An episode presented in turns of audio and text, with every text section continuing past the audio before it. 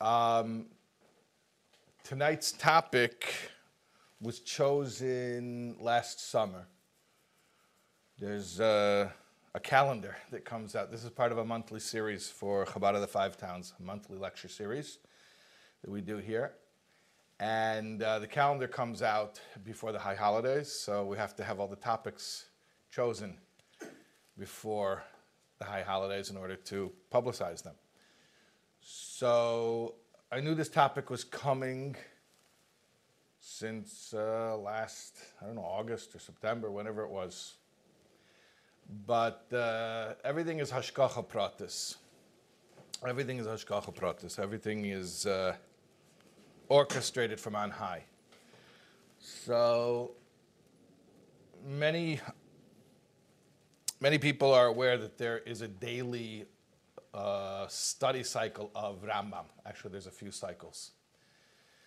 And one of them is to study a chapter of the Mishnah Torah a day, finishing the entire Mishnah Torah in three years. And uh, the other is to, to learn three chapters a day, and then you finish Mishnah Torah of the Rambam every year, once a year. And then there's also another cycle of Sefer HaMitzvahs, just learning the, the, the mitzvahs as they uh, correspond to the three chapters a day class.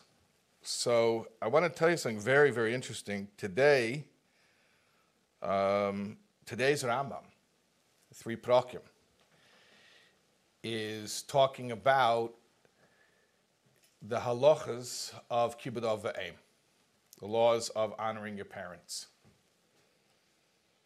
And uh, says something very interesting over there, which is actually probably the foundation of this entire class. But I, I, promise you, when we planned this out, however many months ago, neither the topic nor the date nor that day's Rambam was on my mind. It says like this that a child has to honor their parents, and it gives all these different parameters for what that means. And then in Perik Vav Halacha Ches, the Rambam says, however, however, even though it's true that the obligation to honor the parents is upon the children, and it's a massive obligation, Nevertheless, from the parent's perspective, the Rambam gives a little advice. It's more than advice. Mishnah Torah is not advice, it's halacha. The Rambam paskins, that means he tells you the rule. It's based on a Gemara in Kiddushin, I think Daf Lamed Beis Amud Aleph. But the Rambam brings as a halacha. As a halacha. Osir is the lashon there. Osir means forbidden. Upon whom? On the parent. Lahachbid olav, to make a heavy burden on their child. That doesn't negate the fact that technically on paper it's true. The parent on paper is entitled to certain treatment. That's, that's the mitzvah. Nevertheless, says the Rambam, Oser lahachbid olav al bonov, it is forbidden to actually the, the hachbid uloi albanav, it is forbidden to put a heavy yoke, you know, like an animal, like a beast of burden, has a yoke on his back. It's forbidden for the parent to put a heavy yoke on his children, uledaktik bichavayday, and to be meticulous, to be exacting about expecting the honor, that the child is, we're not negating the fact the child is obligated to give that honor, but from the perspective of the parent, the parent should not be medactic, should not be overly meticulous to demand that honor.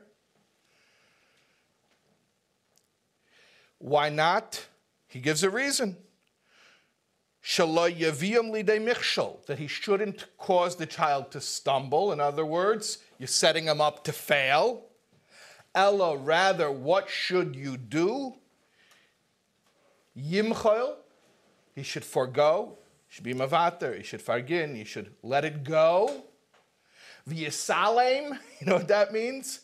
Mach nicht, mach sich nicht wissendig. Pretend you don't know. Turn a blind eye. Ignore. Ignore. You didn't hear it. You didn't hear the insult.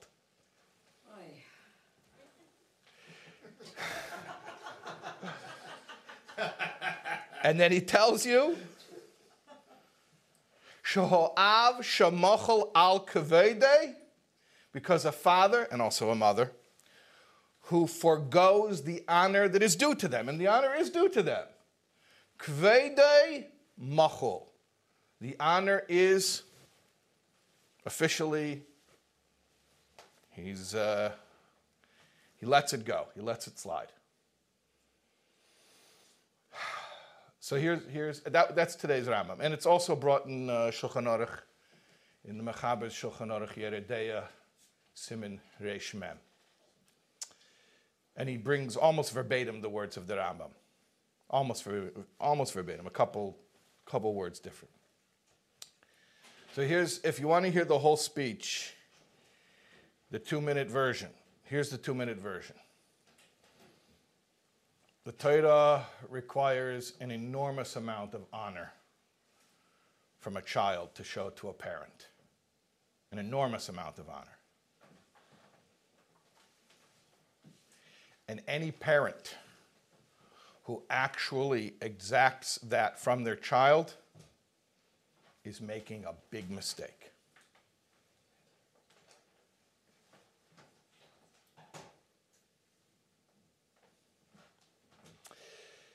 Somebody said to me recently, he heard a different talk that I gave about parenting. He says, You know, it's very nice how you stand up for the kids. The kids need to be understood, they need compassion, they need empathy. What about the parents? What about the parents? I also, you know, a little, a little empathy for me. So I told the guy, You heard my talk, right? He says, Yeah, I heard it. I said, How many teenagers do you think heard my talk? I can tell you something. I teach in seminary. I'm not sure why I do. Those are even like not even teenagers. There's like, like post post teenagers. They don't listen to me. I'm telling you, they don't listen to me. I don't think there's any teenagers coming to listen to me. So if I had a big, I'm not big with the teens. I don't know. Maybe if I played an instrument or something, but if I had a teen following, maybe I would speak to the teen perspective and I would tell them about their side of the deal.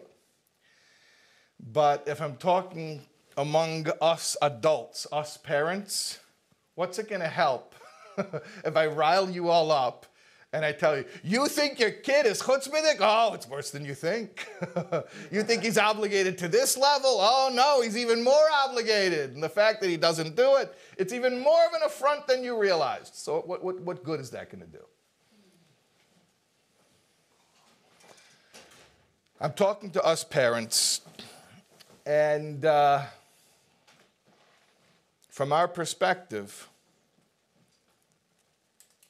what's our job is to find it in our heart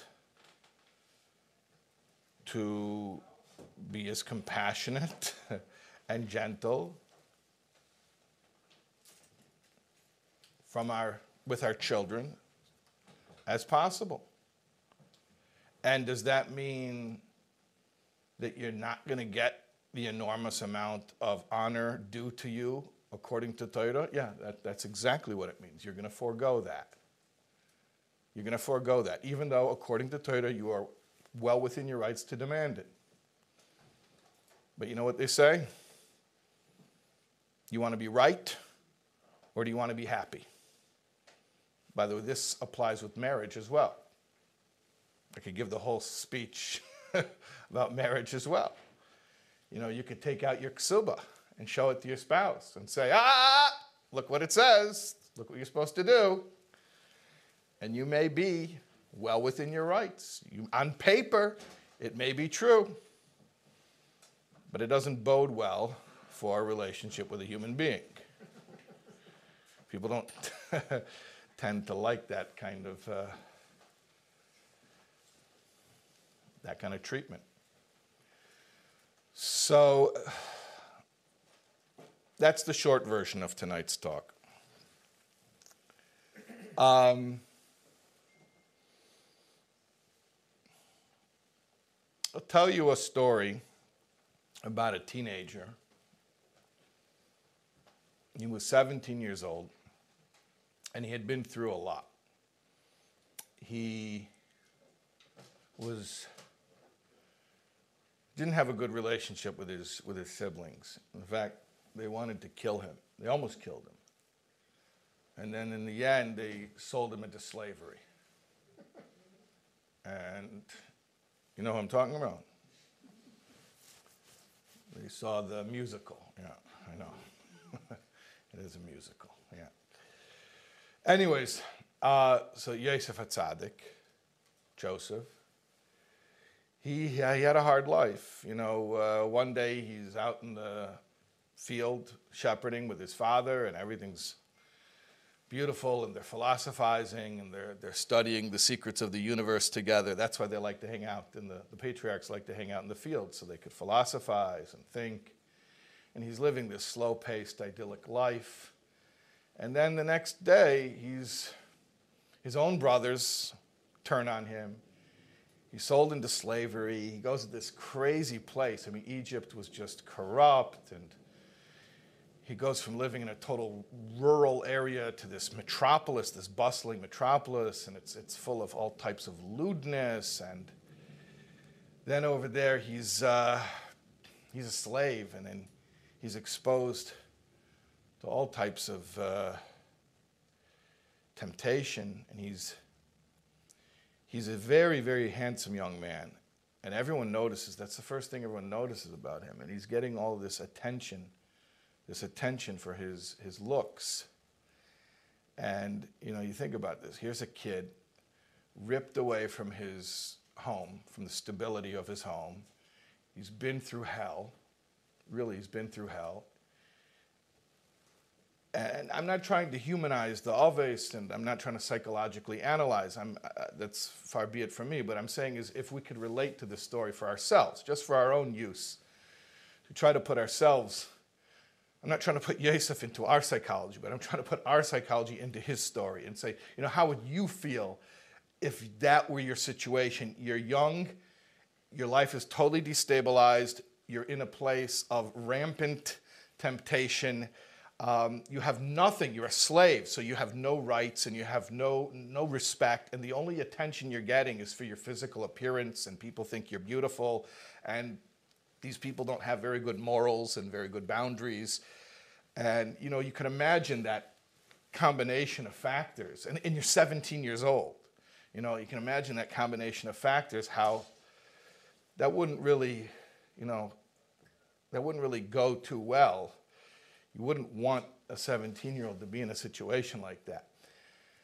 And uh, so it's interesting, we're learning the Gemara Sota right now. There's a, there's a minhag to learn the 49 page tractate. So there's 49 days of the Omer, of the counting of the Omer. So there's a custom every day of the Omer to learn another page. This comes later. It's, I think, Daf Lamed Vav. So it's like a week and a half before uh, Shavuos. It's little, it's, it's for sure it's after Lag B'Omer. At any rate, so there's a there's the Agadata over there that uh, speaks about this, tells this story about Yosef, and it says it came to a point of it was just too it was too difficult for him, and he had a lot of rationalizations, and he said, you know, who, who's going to know, and his his master's uh, wife was was pursuing him for an illicit relationship.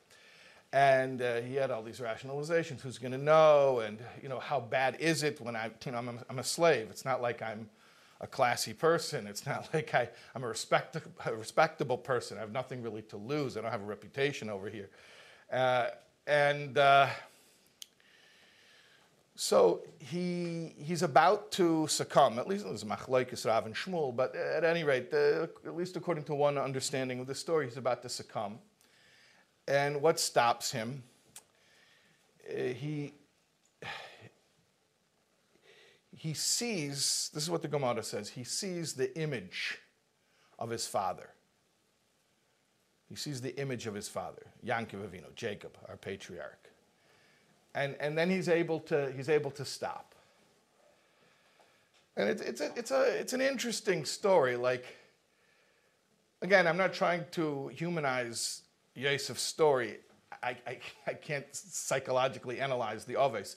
But I, I'm just saying, if I were to try to put myself in that position and try to relate to that feeling of being a totally destabilized, broken, uh, downtrodden uh, young person who's totally disconnected from anything that he's ever known, um, full of pain. I mean, your, your, brothers tried to kill you, they turned on you, they hated you to that degree.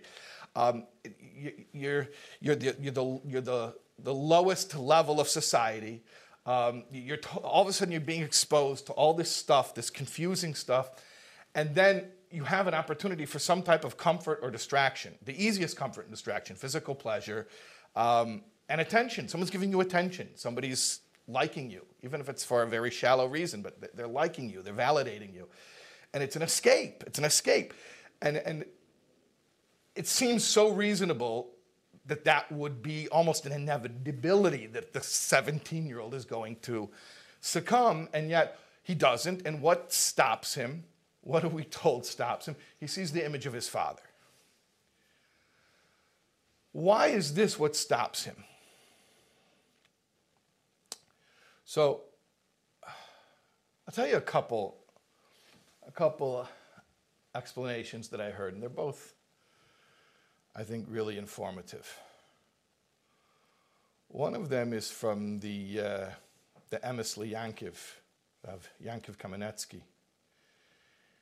And he says something just very, it's like obvious after you hear it, but he says, Can you imagine the relationship that Yankiv Avinu must have cultivated with his son, with Yosef, in order that the image of him should give him that power to refrain from sin. In other words, it's in a context.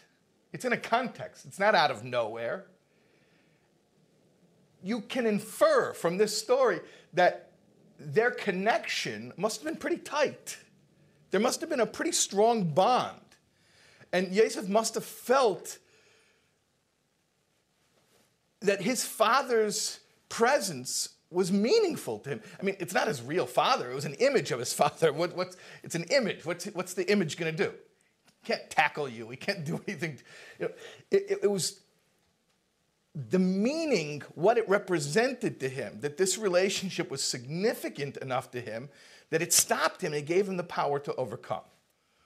So, you know, from this, you, you, you can learn that the, the greatest power that a parent has in adding to the moral strength of their child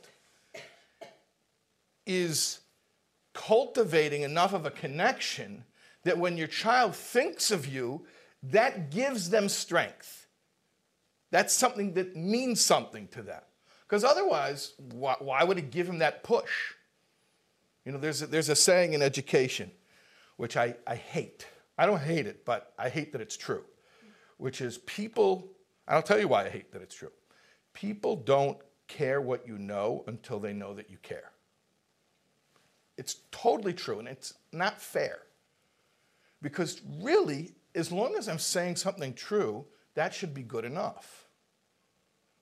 But in reality, you can say things that are true, and if people don't think that you're compassionate, people don't think that you relate to them, if people don't think that you have their best interests at heart, they won't listen to you even though everything you're saying is true. You know that? It's very frustrating. What, what difference does it make if I'm a nice guy? What difference does it make if I've invested in the relationship? I said something true, you should accept it. And you know what? On paper, that's 100% true. But in reality, human beings don't work that way. Human beings don't work that way. In fact, human beings will take into account more the emotional significance of the relationship than the intelligence of the person who's delivering the message. To the extent that when they feel loved and accepted by somebody, they'll even listen to and believe stupid things that that person tells them. In contrast, somebody can be saying the smartest things in the world, but if you don't feel that they care about you, you dismiss it. It's not fair, but that's human nature. So imagine, again, not to humanize the Oves, but to put ourselves in that situation so we can learn something from it for ourselves. Imagine you as a father having that power that when your child is in a moment of, of moral crisis and he has every reason emotionally to not be able to overcome it, that thinking about you is what strengthens him to, to be able to overcome. That didn't come out of nowhere. That must mean that there's a lot of currency in that relationship. And that currency must have come through investing time and effort, and it was, it was conversations that you had, and it was experiences that you shared. Otherwise, out of the blue, it's not going to make a difference. Maybe even to the contrary. Oh, there's that judgmental jerk here to guilt me. I'll show you how bad I am. But the fact, again, it was just an image. The fact that the image had that psychological effect, you're talking about a father who really connected to his child. So that's, that's one perspective. I'll tell you another, I'll tell you another explanation of that same story. And it's not in contradiction, actually. One complements the other, they, they build on each other. the Torah tells us that when, when Yosef resisted, it actually uses a word, the yamoin. The V'yamoin means he refused. And if you know uh, the cantillation marks, the trop, it has a shalshalis, which means a chain. It's shaped like a chain.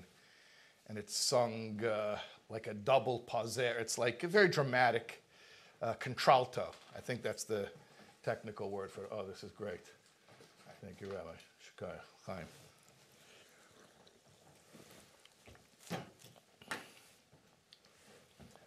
So he refused. You know, like dramatic. It was a big it was a big deal. What I'm saying is it wasn't it wasn't like mm, nah. It was like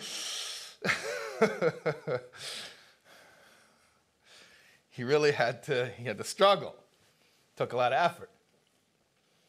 So I heard from the Mashpia, Rab Wolf Greenglass, all over shalom, but it's, a name, it's in the name of the Talmidei HaBaal Shem Tov, that V'yamoin, Yosef refused, is, uh, is an acronym. It's Rosh Tevis. V'yamoin is V'yar, Yosef, Maris, Aviv, Negdai, which means, and Yosef saw the image of his father in front of him. They're going to say that I know. You told me. That's the Gemara. Sota Daf Lamed uh, Vav. Um, he saw the image of his father. Yeah. No, no, no. it's a little deeper than that. V'yar Yosef Maris Aviv Negdoi. Joseph saw the image of his father in front of him. You got to translate it a little bit differently. Not an image of his father but an image of himself held by his father. Maris Oviv Negdoi means he saw himself at that moment the way his father saw him. So at the moment of moral challenge, moral crisis, and he needed strength, what gave him strength? He had a glimpse of how his father saw him. And when he saw himself the way his father saw him, he knew he was strong enough to overcome. Incredible idea here. That the way we look at our children gives them a self concept which they bring with them even when we're not there to tell them the right thing to do. Yosef was far away from his father but his father had implanted within him a self concept. Think about how powerful that is to teach somebody how to have an accurate opinion of their own greatness. Because when you teach somebody who they are, when you literally give somebody their identity in a positive way, you gave them their identity? That's, that's, that's huge. You told someone who they are? There's a saying wherever you go, there you are. so think about it. Wherever you go, there you are. You bring you with you, for better or for worse. If a parent taught you that what you are is strong and good and capable, you bring that with you into all of the situations of life, into every challenge. So, let's go back to where we started from. Let's go back to where we started from. Our children are obligated, according to the Torah, to honor us. No question. The question is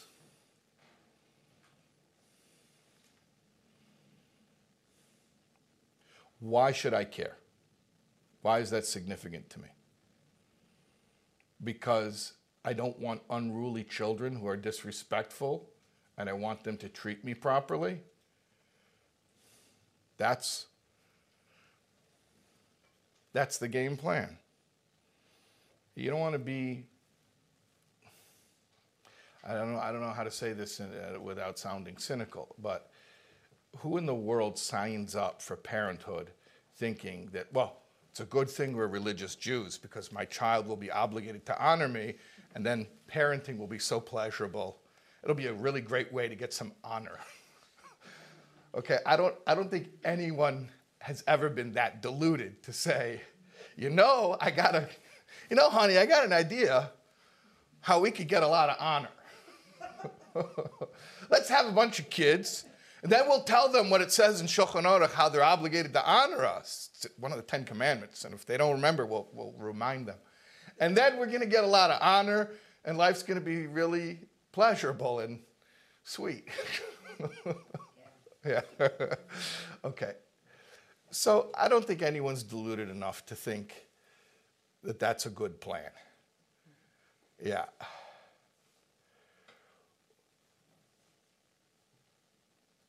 Why does it matter that my child is obligated to honor me? Not because I need it. Trust me, if I need honor, there are, there are many better ways to get honor than being a father. The reason it's important that my child has these mitzvahs of honoring his mother and father, and really all the mitzvahs. It's not for my benefit, it's not to make my life easier. Like I said, you, know, you know the best way to make your life easier? Don't be a parent at all. That's the best way to make your life easier. By the way, if you want to extend the logic, you know, you know how to have the easiest life? Is never to be born. That's the really, that's the, if you want to have the best life possible, just don't be born. I mean, this is, yeah. So these mitzvahs are not for me, they're for my child. It's not for my honor, it's for my child's fulfillment to grow up and to be a mensch. And here's the thing the minute I start thinking about this relationship in terms of my emotional needs, I missed the whole point. I missed the whole point. Even kibbud ava'ain, even my child's mitzvah to honor me, was not given in order to fulfill my emotional needs. Like I said, again, I don't want to sound cynical, but if I'm trying to meet my emotional needs, there's a lot easier ways to do it than to have kids and hope that they're going to treat you the way that Torah tells them to treat you. The mitzvahs are not for me. It's not for my honor. It's not for my well being. It's for my child.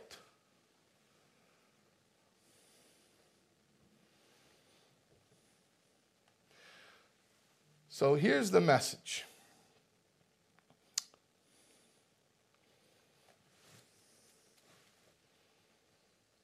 We are not here as parents to get anything from our children. We're not here to receive anything from them. Not even the honor that Torah tells them that they have to show us. It's, again, it's not for me, so I'm not here to get that from them. Oh, I'm going to have to try to teach them how to do that, just like I have to try to teach them how to do a lot of things, like don't steal, and learning how to pray and to meditate and to uh, how to make blessings before they, they eat and thank God and be grateful for the gifts they're given. There's a lot of things I have to teach my child. But that's not for me. That's not to meet my emotional needs. And the minute I think that any of this is about meeting my emotional needs, I completely miss the point. And worse than that, not only do I miss the point, I poison the entire relationship and I rob my child of having the emotional stability of a real parent. Because now I'm trying to get instead of give. It's a one way street. We're here to give to our children. Is it fair? No, I didn't say it's fair. And to those parents who say, but it's, it's like, what about me? What about, I'm also a human being. What about my feelings? What about my needs? And my answer is, you're right. I also have that complaint. But your, re- your relationship with your child is not the place where you're ever going to meet your emotional needs. I had a clip that went out uh, on social media last week. It was actually a, a clip from, uh, remember uh, Mrs. Pevsner, the thing we did in the, the Evergreen, remember? Yeah. Back in, what was it, July or whatever. Yeah. So last week, a clip from that talk went up on Instagram. It had 31,000 views. I was shocked. I never had so many views before. Oh, you know about it. I guess everybody knows about it. Okay. 31,000 views. What, what, was, what was the clip? It was a buzz in the summer. Hmm? It, was a, it was a buzz back in the summer, but then somebody made a 90 second clip out of it, and then it became, in one week, 31,000 people. I never had so much reaction to one thing. What, what was the clip? I said, and it was really an offhand remark, it wasn't even my main point, that the worst form of abuse I think that's why I got so many clicks because it's like a, a, you know, it's a, an inflammatory word. I said the worst form of abuse is uh, parents who try to use their children to meet their own emotional needs. And it's the worst form of abuse because it's the most insidious. Because a parent who abuses their child, God forbid, in ways that are obviously abusive, so the child grows up and they say, well, that wasn't right. That wasn't right. That was abusive. My, my parent was using me, was hurting me. That, that was wrong. But then there's something that doesn't ever get recognized as abusive. It doesn't get recognized as an inversion of the parent child relationship. And that is where the parent is using the child to meet unmet emotional needs. And the child grows up and they're not even really sure if that, if that was wrong or if it's appropriate for them to have negative feelings about it. You know, maybe it was, maybe I'm just being a, a wimp. Maybe it was okay. I don't know. I mean, why should it bother me?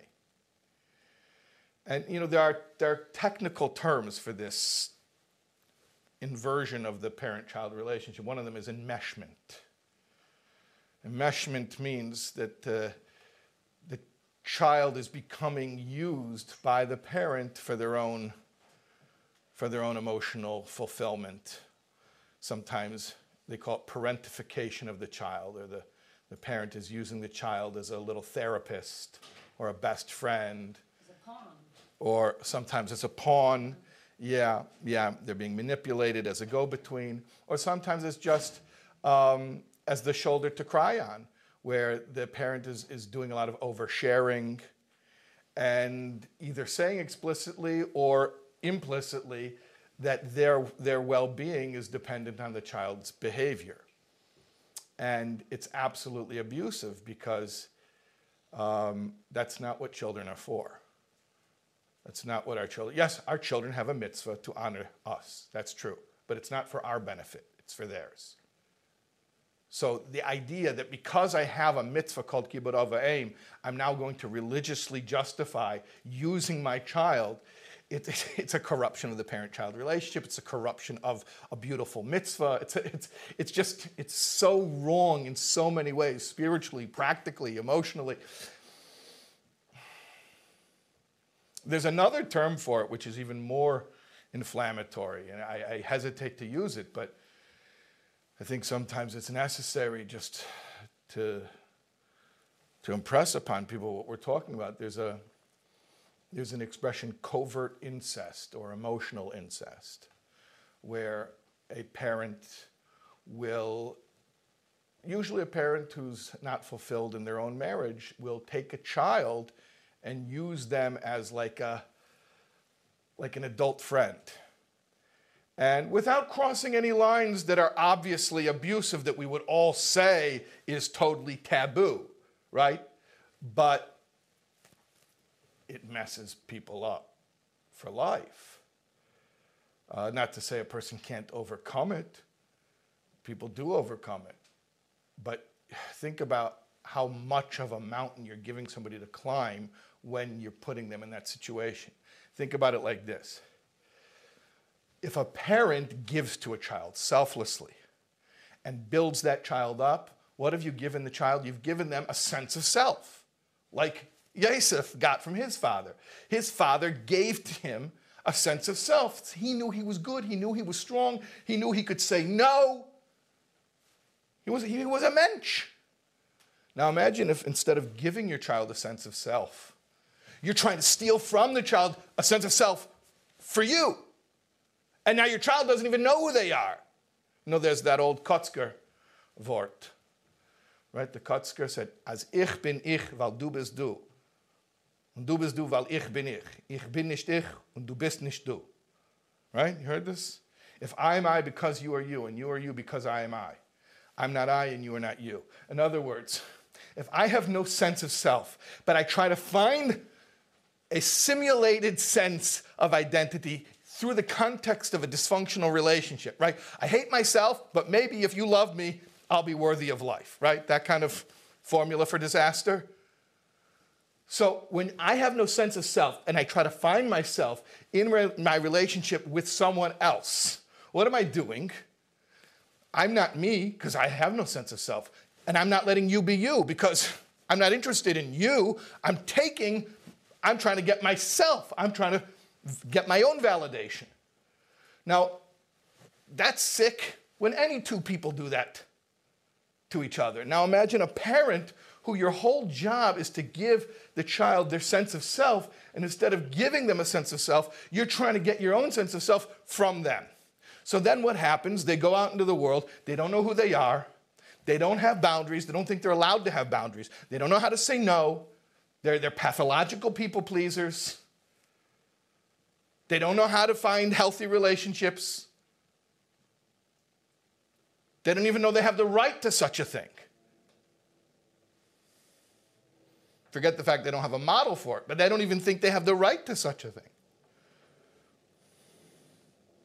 Now, I'm not saying that all parents are committing uh, covert incest or enmeshment or not, God forbid. I don't think that that's rampant. I don't think it's rampant. I think it's all too common. I think it's all too common. And if one person hears this and says, "Oh shoot, I should probably try to meet my emotional needs elsewhere," then I'm glad I said it, okay? But I, am not, I'm not saying that everybody is to this extreme. Most of us are not to this extreme. That's what makes it an extreme.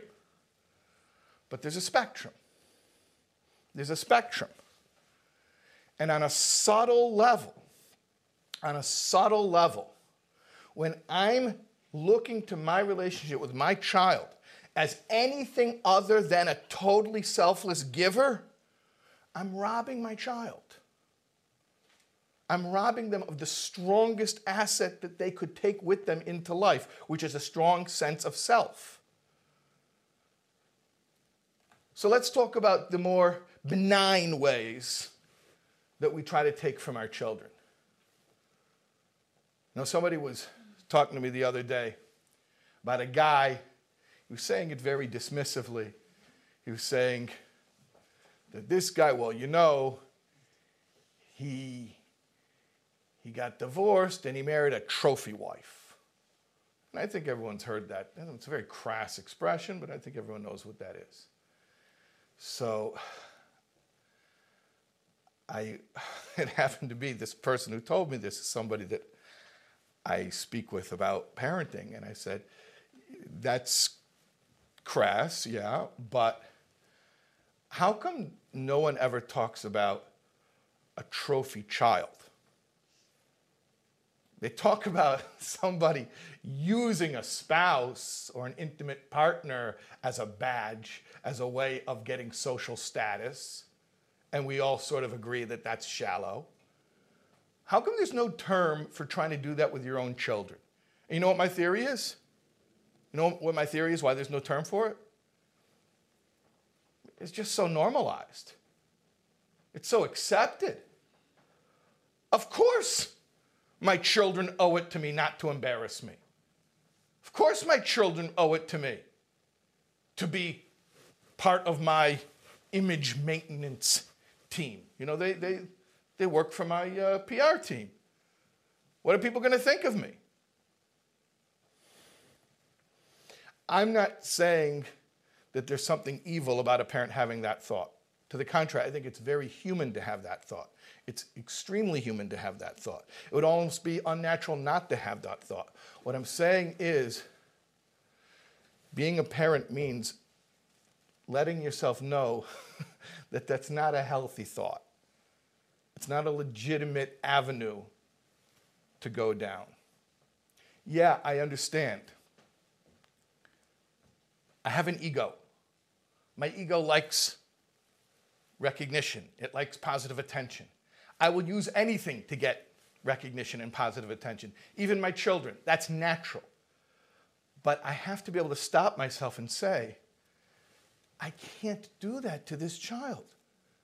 Because think about it when I'm using my child to meet my emotional needs, not only am I reversing the entire flow of the relationship, which is supposed to be a giver relationship from me to them, but I'm taking away from them their future ability to go into other relationships and in other situations and be strong and confident and to be able to believe in themselves. Because instead of giving them a strong sense of self, I've been trying to take my sense of self from them. You understand how, I mean, I know it's so common and, and, so universal, it almost sounds like I'm, I'm, I'm a lunatic for ranting this way. Like, what does he want from us? What's the, what's the problem? Isn't this what every generation does? And you know what? If that's true, let's say, for argument's sake, that's what every generation has done. Doesn't mean that it should be perpetuated. Mashiach is coming. This we know. This we know, Mashiach is coming. So sooner or later, every family line is going to heal, one way or another, right? One way or another, every family line has to heal.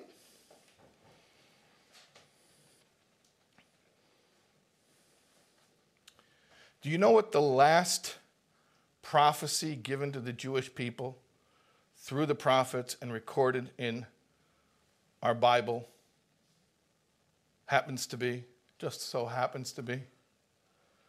The last message that's given as recorded prophecy. It's a messianic prophecy. It's about Elijah the prophet coming on the eve of the redemption. And what's he going to do? It says, Veheshiv Lev Ovis al.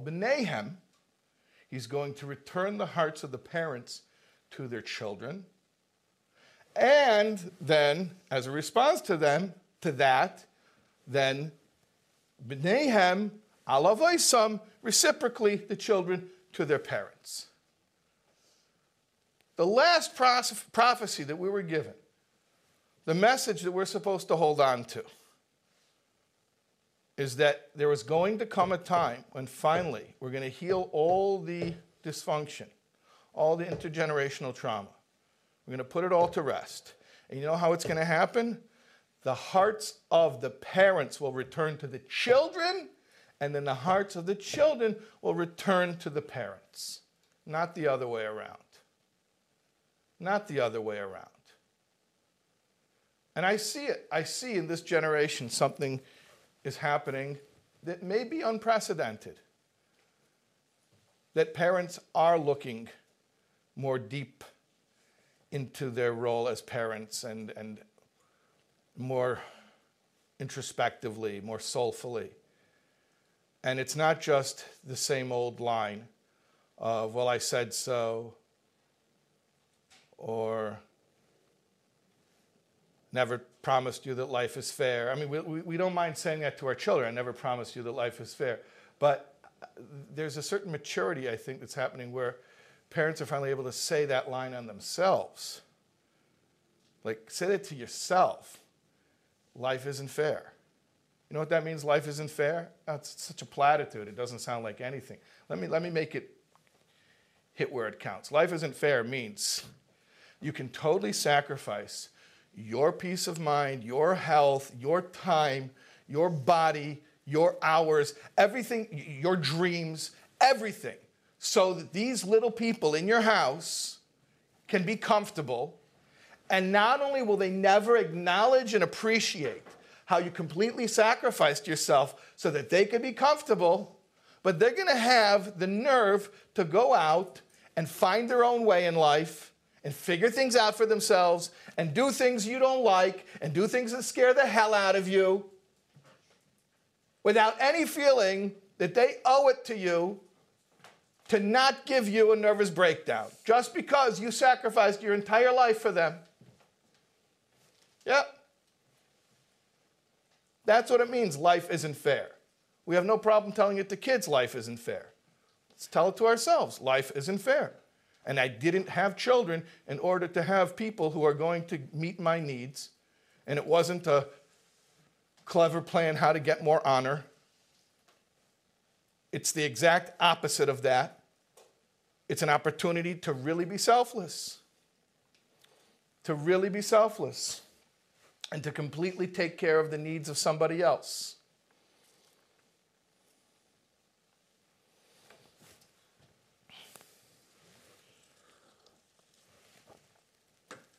So the title of the talk was What Do Your Teenagers Need From You? I'm going to tell you what they need from you. I'm going to tell you what they need from you. They need to know that you are dependable, that you're there for them. They need to know that you're safe. They need to know that your relationship with them is unconditional. That's what they need from you. What do they get from that? They grow up to be strong, confident people who can actually go out and conquer the world. Every child is a soul. Every soul came to the world to do something unique during its embodiment. However many years, months, days, hours that embodiment will last. And one of the biggest factors, if not the biggest factor, that's going to influence how well that soul is able to achieve its purpose this time around in this world is the treatment that it receives from its primary caretakers during its formative years. So a little soul comes into the world and doesn't have a sense of being stable and safe and doesn't get that from the adults in his or her life.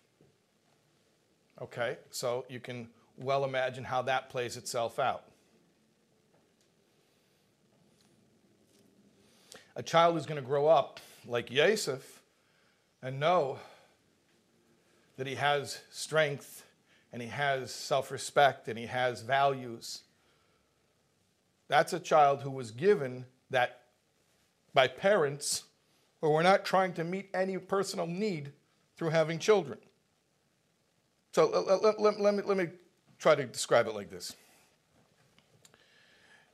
You look at a baby, and the baby, everybody fawns over. Everybody says, Oh, how cute.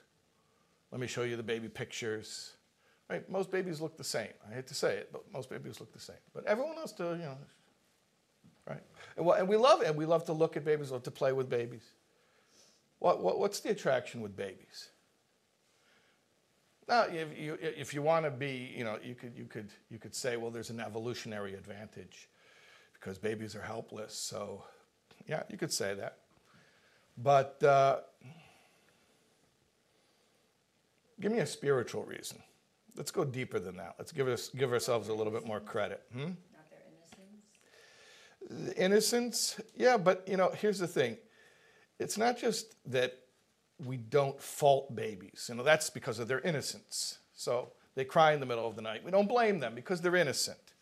But it's much more than that. We're like, we fawn over them. We're, we're, we're proud of them. What are you proud of? Because he made in his diaper? He didn't do anything. Like, what are you oohing and eyeing about, right? So I thought about this. There's only two times, generally speaking, in a person's lifetime where they automatically get a free pass and everyone says good things about them. So one time is when you're a baby, people will say, "Oh, he's so wonderful. You didn't do anything," but everyone says you're wonderful. And then what? After you die, right? So then everyone, so after somebody like, "Oh, he was a tzaddik. He was, uh, he was okay." So, and by the way, for that you can't even explain that it's like there's an evolutionary advantage to it. So I don't even know what the naturalist explanation to that would be, but I have an explanation, and I think, I think, it's, I think it's fairly logical.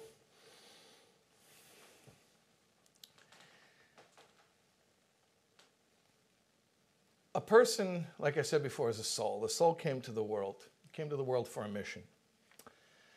Um, but what's that old saying? We're not human beings having a spiritual experience, we're spiritual beings having a human experience. So we're spiritual beings. We're actually eternal beings. We existed before the world was created. and then we visit the world for a period of embodiment.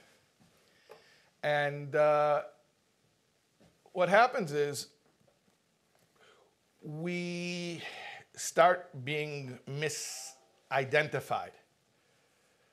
We start being ID'd as our bodies. And what I mean by our bodies, I don't just mean tall, short, you know, fat, thin. Uh, I, I, mean all the stuff that comes with the body. You know, smart, you know, just the wiring, the way our brains are made, or you know, uh, socially outgoing. You know, different things that come with having a whole uh, a body and uh, the whole uh, biochemistry and uh, your, your, your neural wiring, all, all the stuff that we call a personality. But, you know, it's uh, the trappings of, of physical embodiment. And you become known for that, that, and you know yourself for that. That becomes your, your, your identity. And if you luck out and you have, a, you have one that's generally considered appealing, that'll get you far in life. And if not, then you, know, you have greater challenges in life. And, uh, and if your parents don't particularly like your personality or the way that your embodiment expresses itself, then you know for sure you're, you're going to have some major insecurities, right? But all of that, what I'm saying to you, that, that's not the real you. The real you was your soul. But people forgot about your soul, and they started identifying you with these secondary, almost accidental traits of embodiment. There's only two times when people, generally speaking, remember that we are more than just our embodiment. And that's either when you just got here or you just left. So babies just came to the world. So you kind of, even if you don't articulate it that way, you, you, you're sensitive to the fact that this little being came from another world, you know? And then when people pass away, you're, you're cognizant of the fact that they, have moved on to, or they've returned to, to, to another world. so, what happens when people see us as spiritual, eternal beings, they like us and they think we're wonderful. And when they see us as transient, transitory, temporary, physical beings, then they have nothing but judgment for us. Even best case scenario where you luck out and they judge you mostly favorably, right? But even that, such pressure to live with. The pressure of having to continue to earn people's approval. And, and the other eventuality if you don't earn people's approval. So then that's, that's a terrible burden to carry through life. But that's not me. That's not the real me. That's not my soul. If you, if you would know my soul, you would, you would have a totally different opinion of me. You would have a totally different value of me. So here's what I want to tell you it is the job of parents not to be fooled by the child's embodiment. And that just like when your child was a baby, you were aware that there's something special and there's a gift here, and this, this is a gift. I didn't make this child. I mean, this is beyond something. I didn't, can't go to the workshop and make one of these. This is, this is a miracle, right? This is from, this is sent from, from beyond.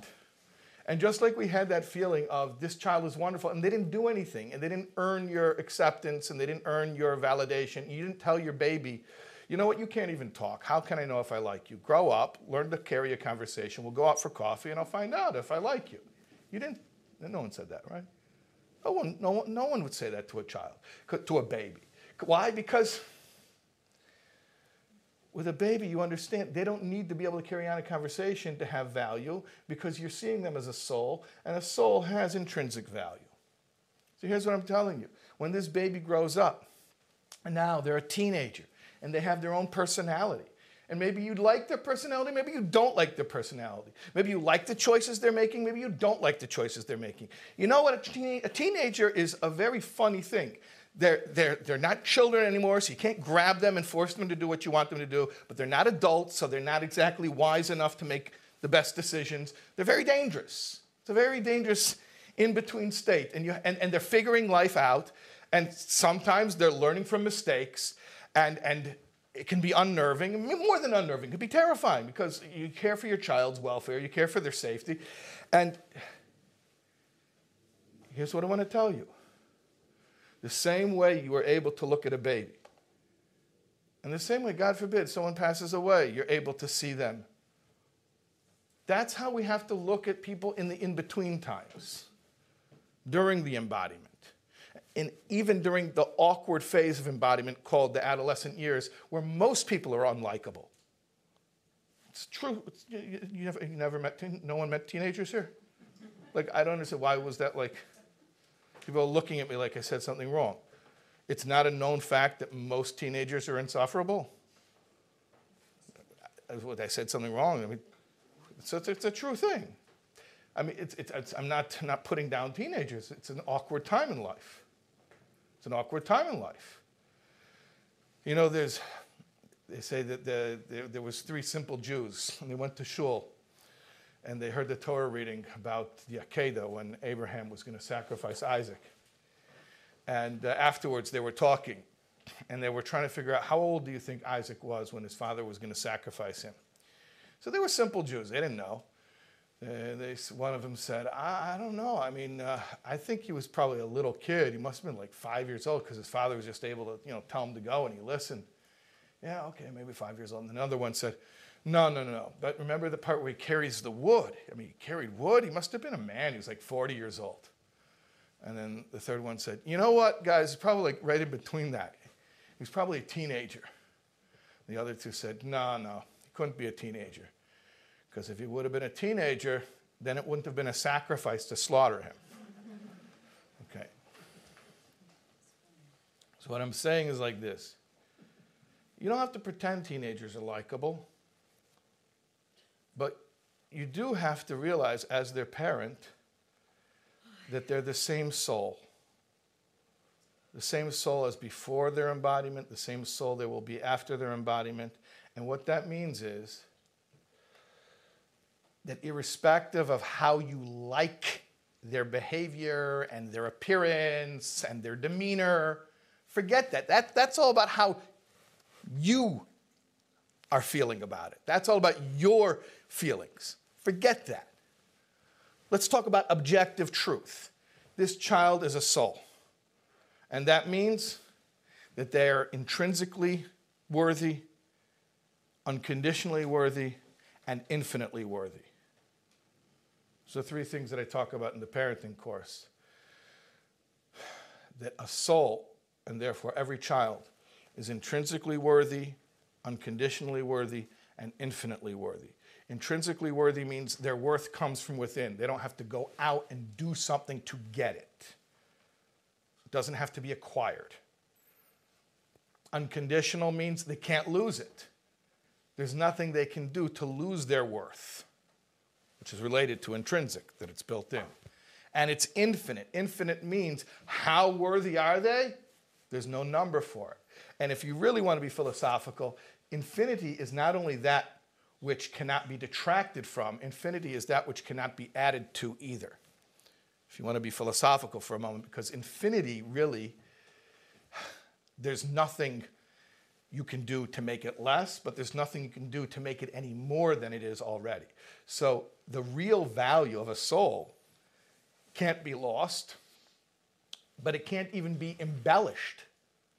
It's already as great as it could possibly be. I was uh, this morning. I was with a group at the Ohel. I do that quite often. Um, Baruch Hashem, since coming to the Five Towns is one of the things I've been, I've had the merit to be involved in. Probably at this point, probably over hundred groups, and it's something I'm very happy to do. Last night, somebody called me. I think at 8 p.m. He said we're coming in from Toronto tomorrow, and uh, in fact, he told me we're landing at Teterboro. And I said, listen, I don't know who else you're calling to set up your trip, but don't everyone here knows Teterboro is where the private jets land. So if you want to get a break on anything, like don't mention you're landing in Teterboro. He's like, oh yeah, you're right. You know that's. Please, you know, just LaGuardia. Just say it's LaGuardia. Don't. Yeah. okay. Anyways, so they came from Teterboro and they came to the Ohel. And um, so they, I, I had 10 minutes to speak to them.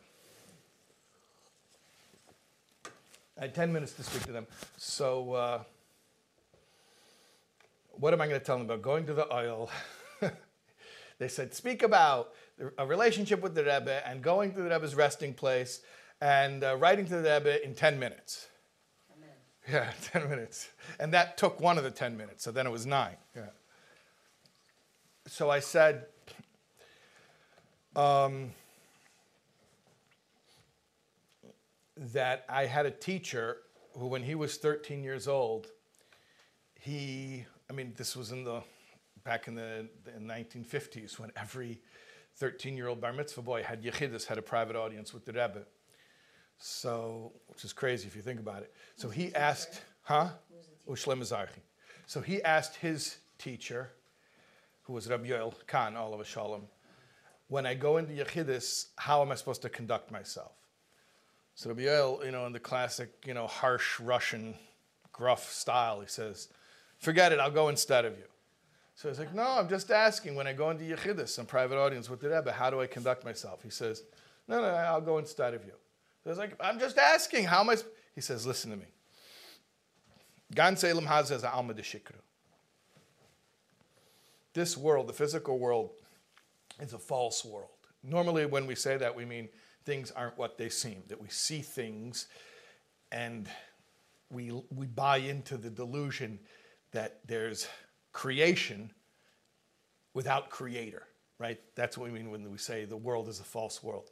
But um, that's not how Rabbi Yoel meant it in that context. What he meant was the physical world is a false world. It, it, it means that in this world where you're embodied, you don't see your true self so the falsehood means you're divorced from your own true identity, the soul. And you play a role and you go through life. People think you're something, and you even think that you're something, and it's not really who you are.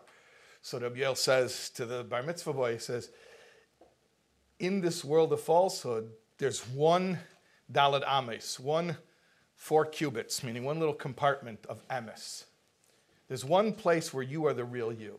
And in the one place where you are the real you, you're asking me how to behave. So I told them, you're going into the Ohel, to the Rebbe's resting place, which is Yechidus. It's a one on one meeting. That's what the Rebbe said. The Rebbe said going to, he said it about his father in law's resting place, that it's a one on one meeting. So I said, one on one meeting with the Rebbe is an opportunity to be seen for who you really are. And, you know, if you ever met anyone who even went by the Rebbe for dollars for half a second. What do they What do they say? Is like I felt someone really saw me. I felt seen. Right. So what are you going to see? Okay, you're not going to see that because it's very different going into the Ohel than going by for dollars. But what you see is irrelevant here. What's really important is how you are seen. And what's happening is you're being seen for your real self. And when you go into the Ohel and you present yourself to a tzaddik who's a loving father who sees you for who you really are, then you leave from that interaction feeling empowered to live up to that. Okay? I didn't want to make this about Yechidus and Ohel and Rebbe, but I, I think this is very important. You want to know what a parent has the ability to do? A parent has the ability to be that for their child. The way the Lubavitcher Rebbe was able to look at you and make you feel that you're the only thing in the world and that your value is infinite and unconditional and intrinsic. Every parent can do that for their child. I want to tell you something the worst people for this message, I said this in Crown Heights, and the Lubavitchers all came to me afterwards and they said, It's not true. The Rebbe didn't. I said, well, what, are you, what are you talking about? The Rebbe was always demanding from people. I said, That's true. Do you know how the Rebbe was able to get away with demanding from people? Because the Rebbe looked at every Jew as already being enough, being perfect. You couldn't be more than you already are. And since you're already perfect, who you are is perfect. You couldn't be any more perfect. Now it's only logical to ask you to express that in your deeds. That's how the Rebbe was able to get away with that. Every parent can and should do the same exact thing. Tell your child. You don't have to tell them, they know. You can't lie. The eyes don't lie. When you light up when they enter the room, they will know that you see them as intrinsically worthy and infinitely worthy and unconditionally worthy. And then when they know that that sense of self is rock solid, you can ask them to do a lot. You probably won't even have to ask because they'll feel up to the task. And that's the power that parents have. That's the power that we really have. The power we have is to give our children a self concept, to give our children a strong sense of worthiness and value and self respect. But in order to do that, to, in order to give our children that sense of self, we have to be super, super careful not to infringe, not to misappropriate any of the emotional energy in the relationship because it's all supposed to go this direction. It's all supposed to be flowing from us to them. We're supposed to be the consummate selfless givers in the relationship and give them a sense of self that's strong enough to go out into the world and to achieve and to, to, to fulfill their mission that their soul came here for. So we, we got to always check in with ourselves and we got to always be We've got to be honest with ourselves. We've got to check our motives make sure our motives are clean. Am I trying to take from my child? Am I trying to get social proof from my child?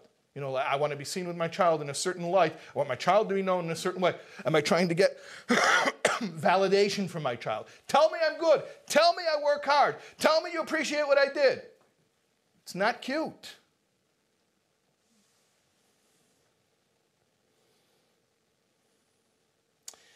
Is it difficult? It's very difficult.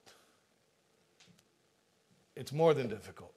It's painful, it's thankless, it's exhausting. And if you're lucky, you have a spouse who's also ready to do this with you, and you can just look at each other and say, This is awful, but we're in it together. So let's just finish. Let's get to the end. Let's raise these kids, right? But that, that's, a, that's best case scenario, right? Nobody's getting validation off of this thing. But if you can do it, if you can be there for your child, to be their safe person, you're setting them up for life.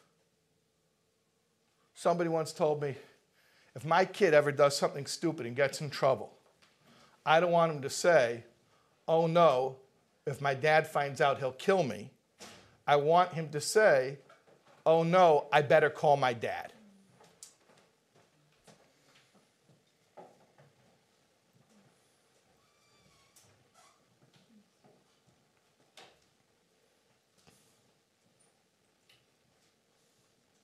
Are you a safe person?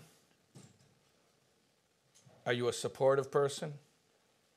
Does your child know that they can mess up and they won't lose you? Because these things are super important. They have to do with your child's entire future, their entire ability to succeed in life, and to feel that they're worthy people who are worthy of respect and worthy of respectful treatment from others, and worthy of having goals and worthy of pursuing dreams so much is riding on this. And, I, and, I'll tell you even more. I'll tell you even more to up the ante. If you're religious, so ostensibly you care about your child's relationship with God, there's nothing that influences a child's God concept more than their relationship with their parental figures. I've had rabbis, scholars tell me I can show you in the books that God is good and that God cares and God forgives, but I can't believe it's true for me. And the simple reason is because I grew up knowing that I was never enough. I wasn't worthy. And I can't get it out of my head. What your child thinks of you, by extension, is going to be their default theological position about God. Think about that. Think about that. So now, think about how high the stakes are.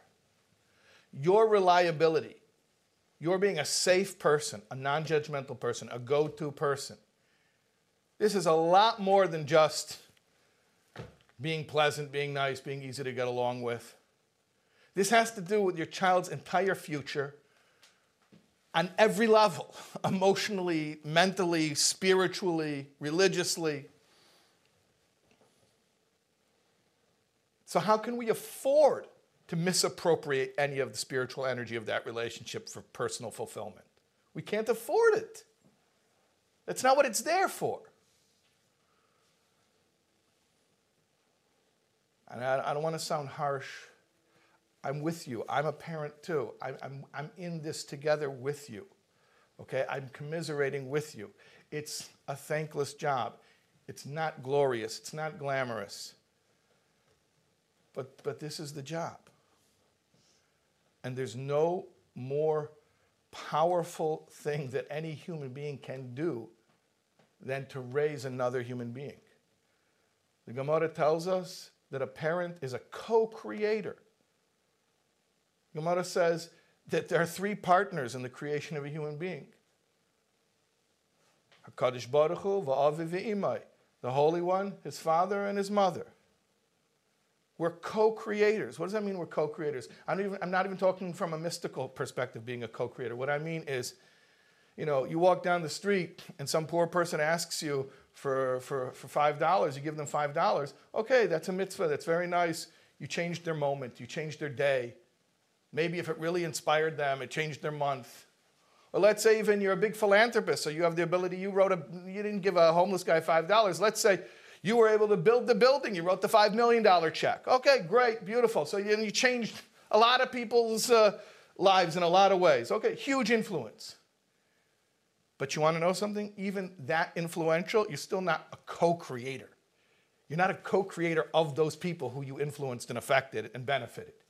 You're, you're an influence. You're a positive force in their life. You're not a co creator. You didn't make them who they are. A child, you are a co creator, for better, for worse. You make them who they are. And that's why I'm telling you, and I've seen it time and time again, what a thousand experts, teachers and therapists and, and, and rabbis and mashpiyim and a whole team, you could hire them, could put them all together and have an, an entire team put them all on the payroll. A thousand experts just dealing with providing for a child, what that team of a thousand experts could do, will never come close to what one parent can do for that same child. We have an infinite power. We're co creators along with Hashem. And yes, sometimes that means that we do hire the therapist or we hire the tutor and we pay tuition to the school. Doesn't mean we do all the work ourselves. You know, we don't grow our food in our garden either. We go to the grocery store and we buy it, right? So just like you can go buy food at the grocery store, you can hire the tutor, the therapist, or whatever. But the power for all of that to actually be life changing comes from you as the parent. Without the parent in that, in that equation, it's almost pointless. I've seen it time and time again. The parents who are writing the checks, so they have the experts raising their kids for them, but the parental investment on an emotional level isn't there. So the whole thing lacks that, that power. We don't realize, we underestimate our own power. That our relationship with our child, the fact that our child feels safe with us and feels loved and feels accepted, that's, that's not icing on the cake. That is the cake, and, it's, and more and more.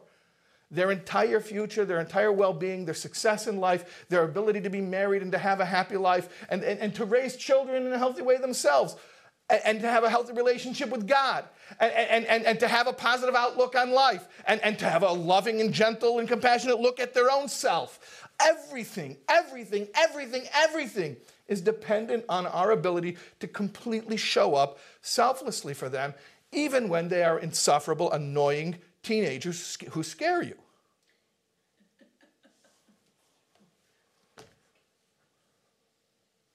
So that's what our teens need from us. Don't let them scare you off. Don't let them annoy you. Don't let them frustrate you because when you do that, you're depriving them of the most potent healing power that they have in their lives. And that is what is the most potent healing power that that teenager has in their life? You. You. You. Oh, I'm not so smart. I don't know how to. You don't need to be smart. You just need to be you. Connect with your child, look in your child's eyes, be present for them, put the phone away. Make them feel that you have nothing else going on in your mind. Like I told you, the way the Lubavitcher Rebbe would look at people. People would get that look for a half a second, it would change their life. That, to me, by the way, proves the quality over quantity. If you look at someone like that for a half a second, it changes their life. A lot of times people complain, like, oh, I don't have enough time. Well, it's not about quantity, it's about quality. You know, sometimes there isn't enough time in the day. But what about that minute that you can spend with your child? Can you try to meditate on the fact that this is the same baby that I looked at in the crib and I felt nothing but approval and, and pride? I was kvelling. They did nothing. They didn't need to do anything because I didn't judge them based on what they could do. I, I, I cherished them for who they were and will always be, for their essence. That's what we need to do.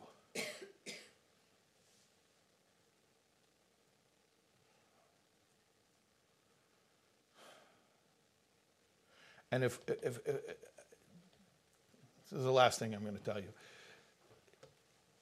If one family can do this, and another family, and another family, but just one family at a time, can produce one more healthy adult in the world at a time. Cumulatively, the effect is that the entire world becomes a healthier place. Think about the fact all the problems in the world are caused by people. Without people, there won't be any problems. People cause all the problems. And all the problems that people cause, generally speaking, is because they have problems, right? They say hurt people hurt people. People who have been hurt go out and they, they, they, they hurt others. And most people have problems from early childhood, from their formative years, and most of that from their own parents. so think about the fact that if we could just have the next generation have just a little bit less issues from their parents, a little bit more love, a little more acceptance, that those people would grow up to make less problems in the world, or maybe even have a positive influence in the world. And then the cumulative effect would be the whole world would be a better place. And that, my friends, is what we Jews call Mashiach, the perfected world, the vision that our prophets had. And then it's, I'm not saying this is what, it, what the prophecy means. We have to wait and see how it unfolds. But it's very apparent to me that that would really be in line with the last prophecy that was given to us by the prophet Malachi, that the hearts of the parents will return to the children, the children will return to the parents, and, and that's messianic perfection. We have a whole world of, of healing. But it starts in each home. It starts in each home with each parent and each child. Okay, all right. Thanks. Thank you, thank you, Vinnie, for.